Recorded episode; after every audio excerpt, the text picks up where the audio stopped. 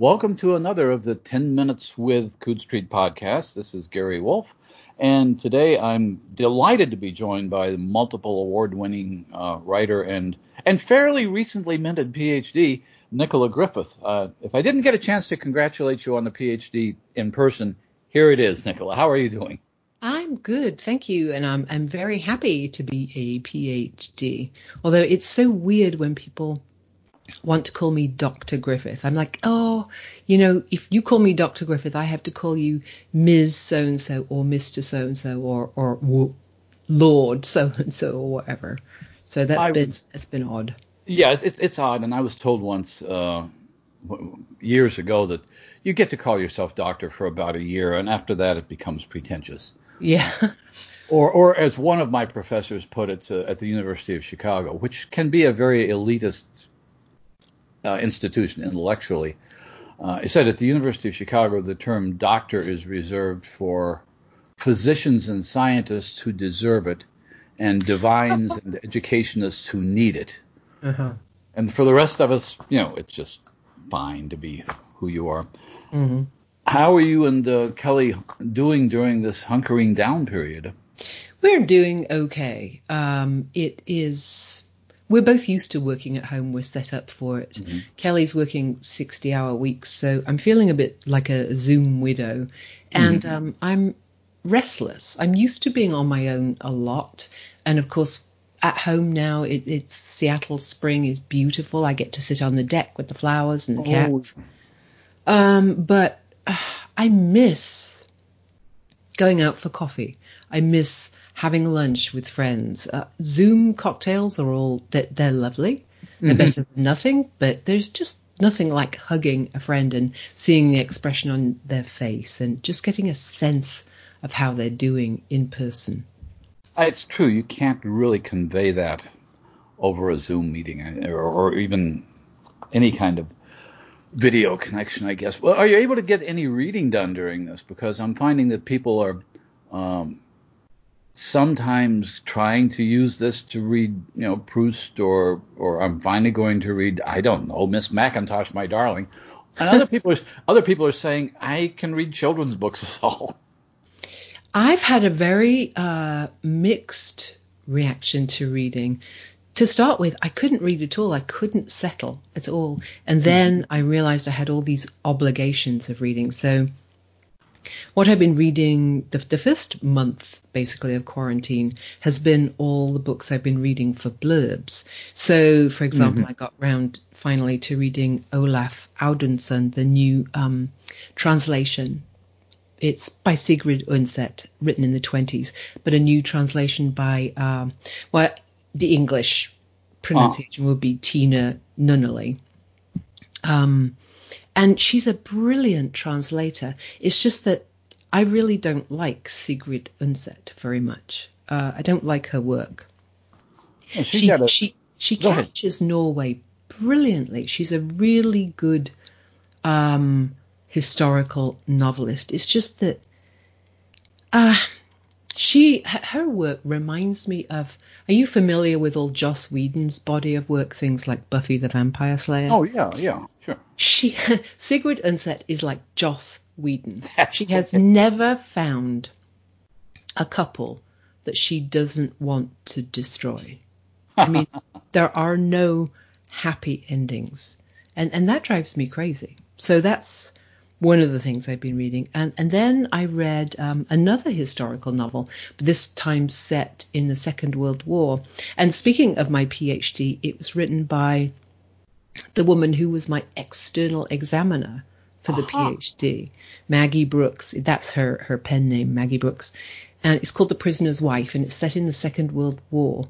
And uh, she does a brilliant job of of treading this really fine line between looking at what it's like to be a prisoner of war and all the grimness inherent in that while still maintaining empathy with the reader. So she doesn't pop you out by getting too grim. It reminded me very much of um, reading Octavia Butler, mm-hmm. and I, am sure you're familiar with Kindred and and how well Butler does that how terrible it is to be a slave without really going there and making it so terrible that the reader can't bear to read it. Yeah, there was some controversy. Well, not controversy. I mean, at, at the time, before, I, th- I think before, certainly before Butler's death, where people were saying, well, the time travel thing is is too comforting.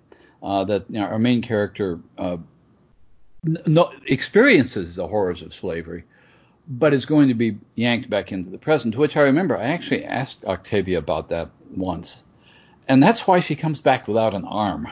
Uh, in other words, she wants us to know that this that, that uh, what's the character's name again? Uh, I'm I'm blanking on the name, but she wants us to know that no, this character is not getting off undamaged from the experience.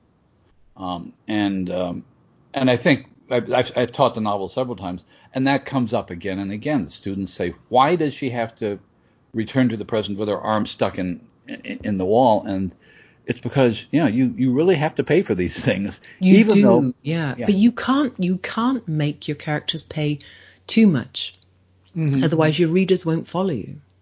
I think that's true. Well, um, you've had an just um, to divert for a second. You did a very good job in in, in um, so lucky of describing in a sort of terrifying way what it's like to come down with a disabling disease, mm-hmm.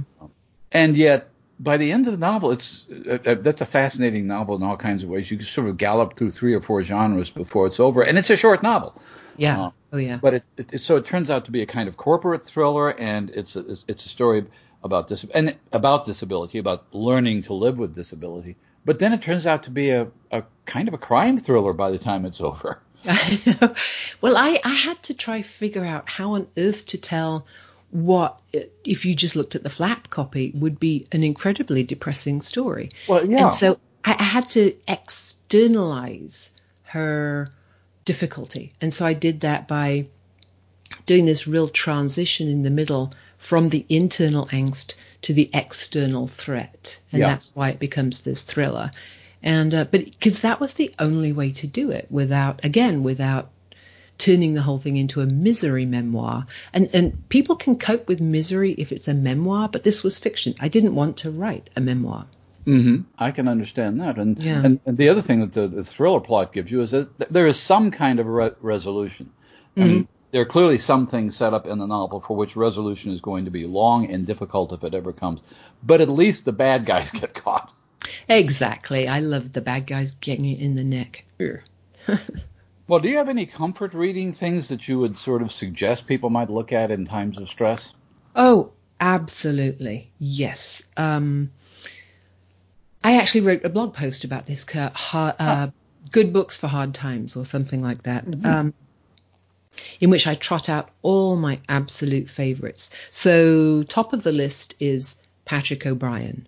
Oh. I love his Aubrey Maturin novels. I have read these things I mean, it's a 20 book series, and I have read them, I would say, certainly the first mm, 11 or 13 I've read 20 times. I wow. love, I love these books. They are, they're, to me, they're the practically platonic ideal of novels. They, they have the highs, the lows. They're quite Shakespearean in that that you have the mechanicals, you know, the people mm-hmm. with the accents, the common folk. Um, but they're all real. They're so specific. That but was all, what struck, yeah. What struck me about them is that he, how does he know all this stuff about what it must have been like? Uh, you know, in the, I mean, the details of the ships are extremely, I guess, well researched, and I guess there's a lot of documentation of it.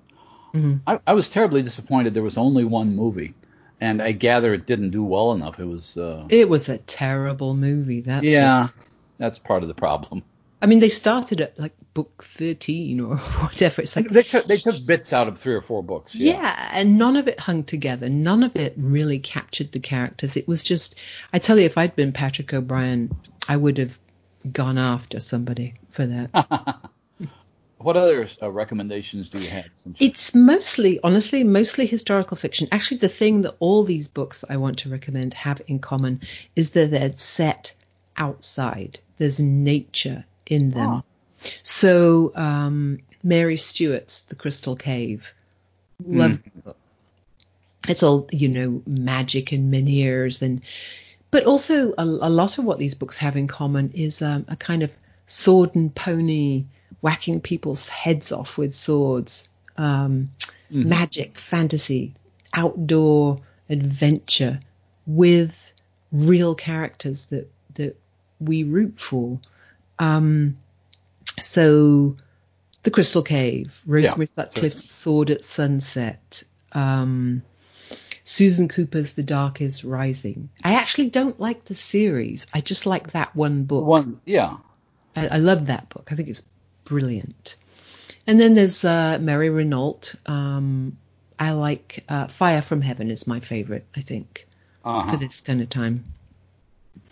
Um, and then there's queer fiction. So mm-hmm. I would I would go for probably Sarah Waters Fingersmith. It's um because her her her first book, Tipping the Velvet, it was fun, but it was just it followed the absolute classic um, lesbian coming out novel structure that that uh-huh. everyone has been following since Rubyfruit Jungle, and and I just thought it was just boring. I could almost do it by page numbers, like yeah. what happened when. It's it's kind of a genre. It was, I guess, it still is kind of a genre unto itself. Yeah, I think less so. I haven't haven't seen much in those terms lately, but that could just be that I ignore them because it's just getting kind of boring. Mm-hmm. Um, and then Ellen, an old novel, Ellen Galford's Moll Cutpurse, which is basically about uh, this real historical figure called the Roaring Girl from, uh, I think, the 16th century. But she was a, a rogue in the London Underground and mm. uh, cut a swath through all the ladies of London. So it's enormous fun. It's really sounds good. like a lot of fun. What have you got uh, coming out uh, in the near future? Well, everybody is asking you this, and you've answered it many times, and you've answered it on your blog. but there is a sequel to Hild that is somewhere in the near future. Yes, and I actually have a huge amount of it. I have 170,000 words of that so wow. far.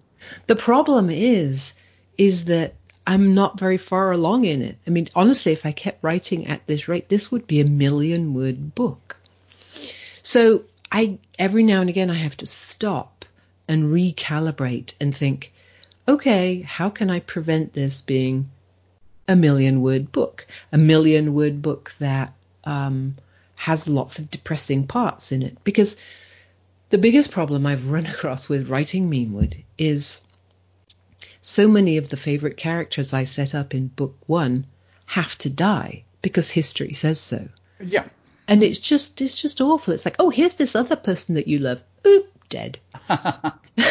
so I have to I have to keep finding this path through the horror to to all the good parts to um Hild building a new world basically.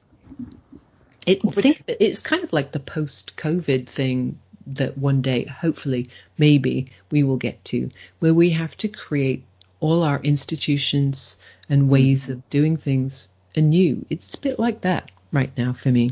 So it is going slowly, but I am enjoying it. I'm loving doing the research for it, of course.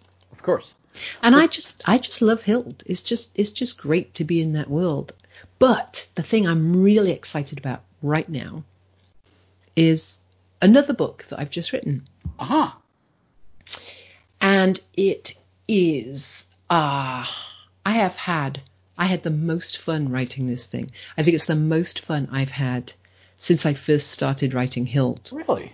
Yo, yeah.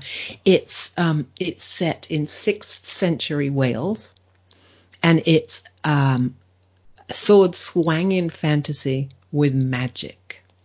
Oh, cool. yeah, no, this is, I, I am so excited about this. It is, makes me tremble with joy. I can't wait for people to read it. The problem is I've only just finished it and just sent it to my agent. So I have no idea. There is another problem with it too, which is that it's too long to be a novella and it's kind of too short to be a novel. It is very short.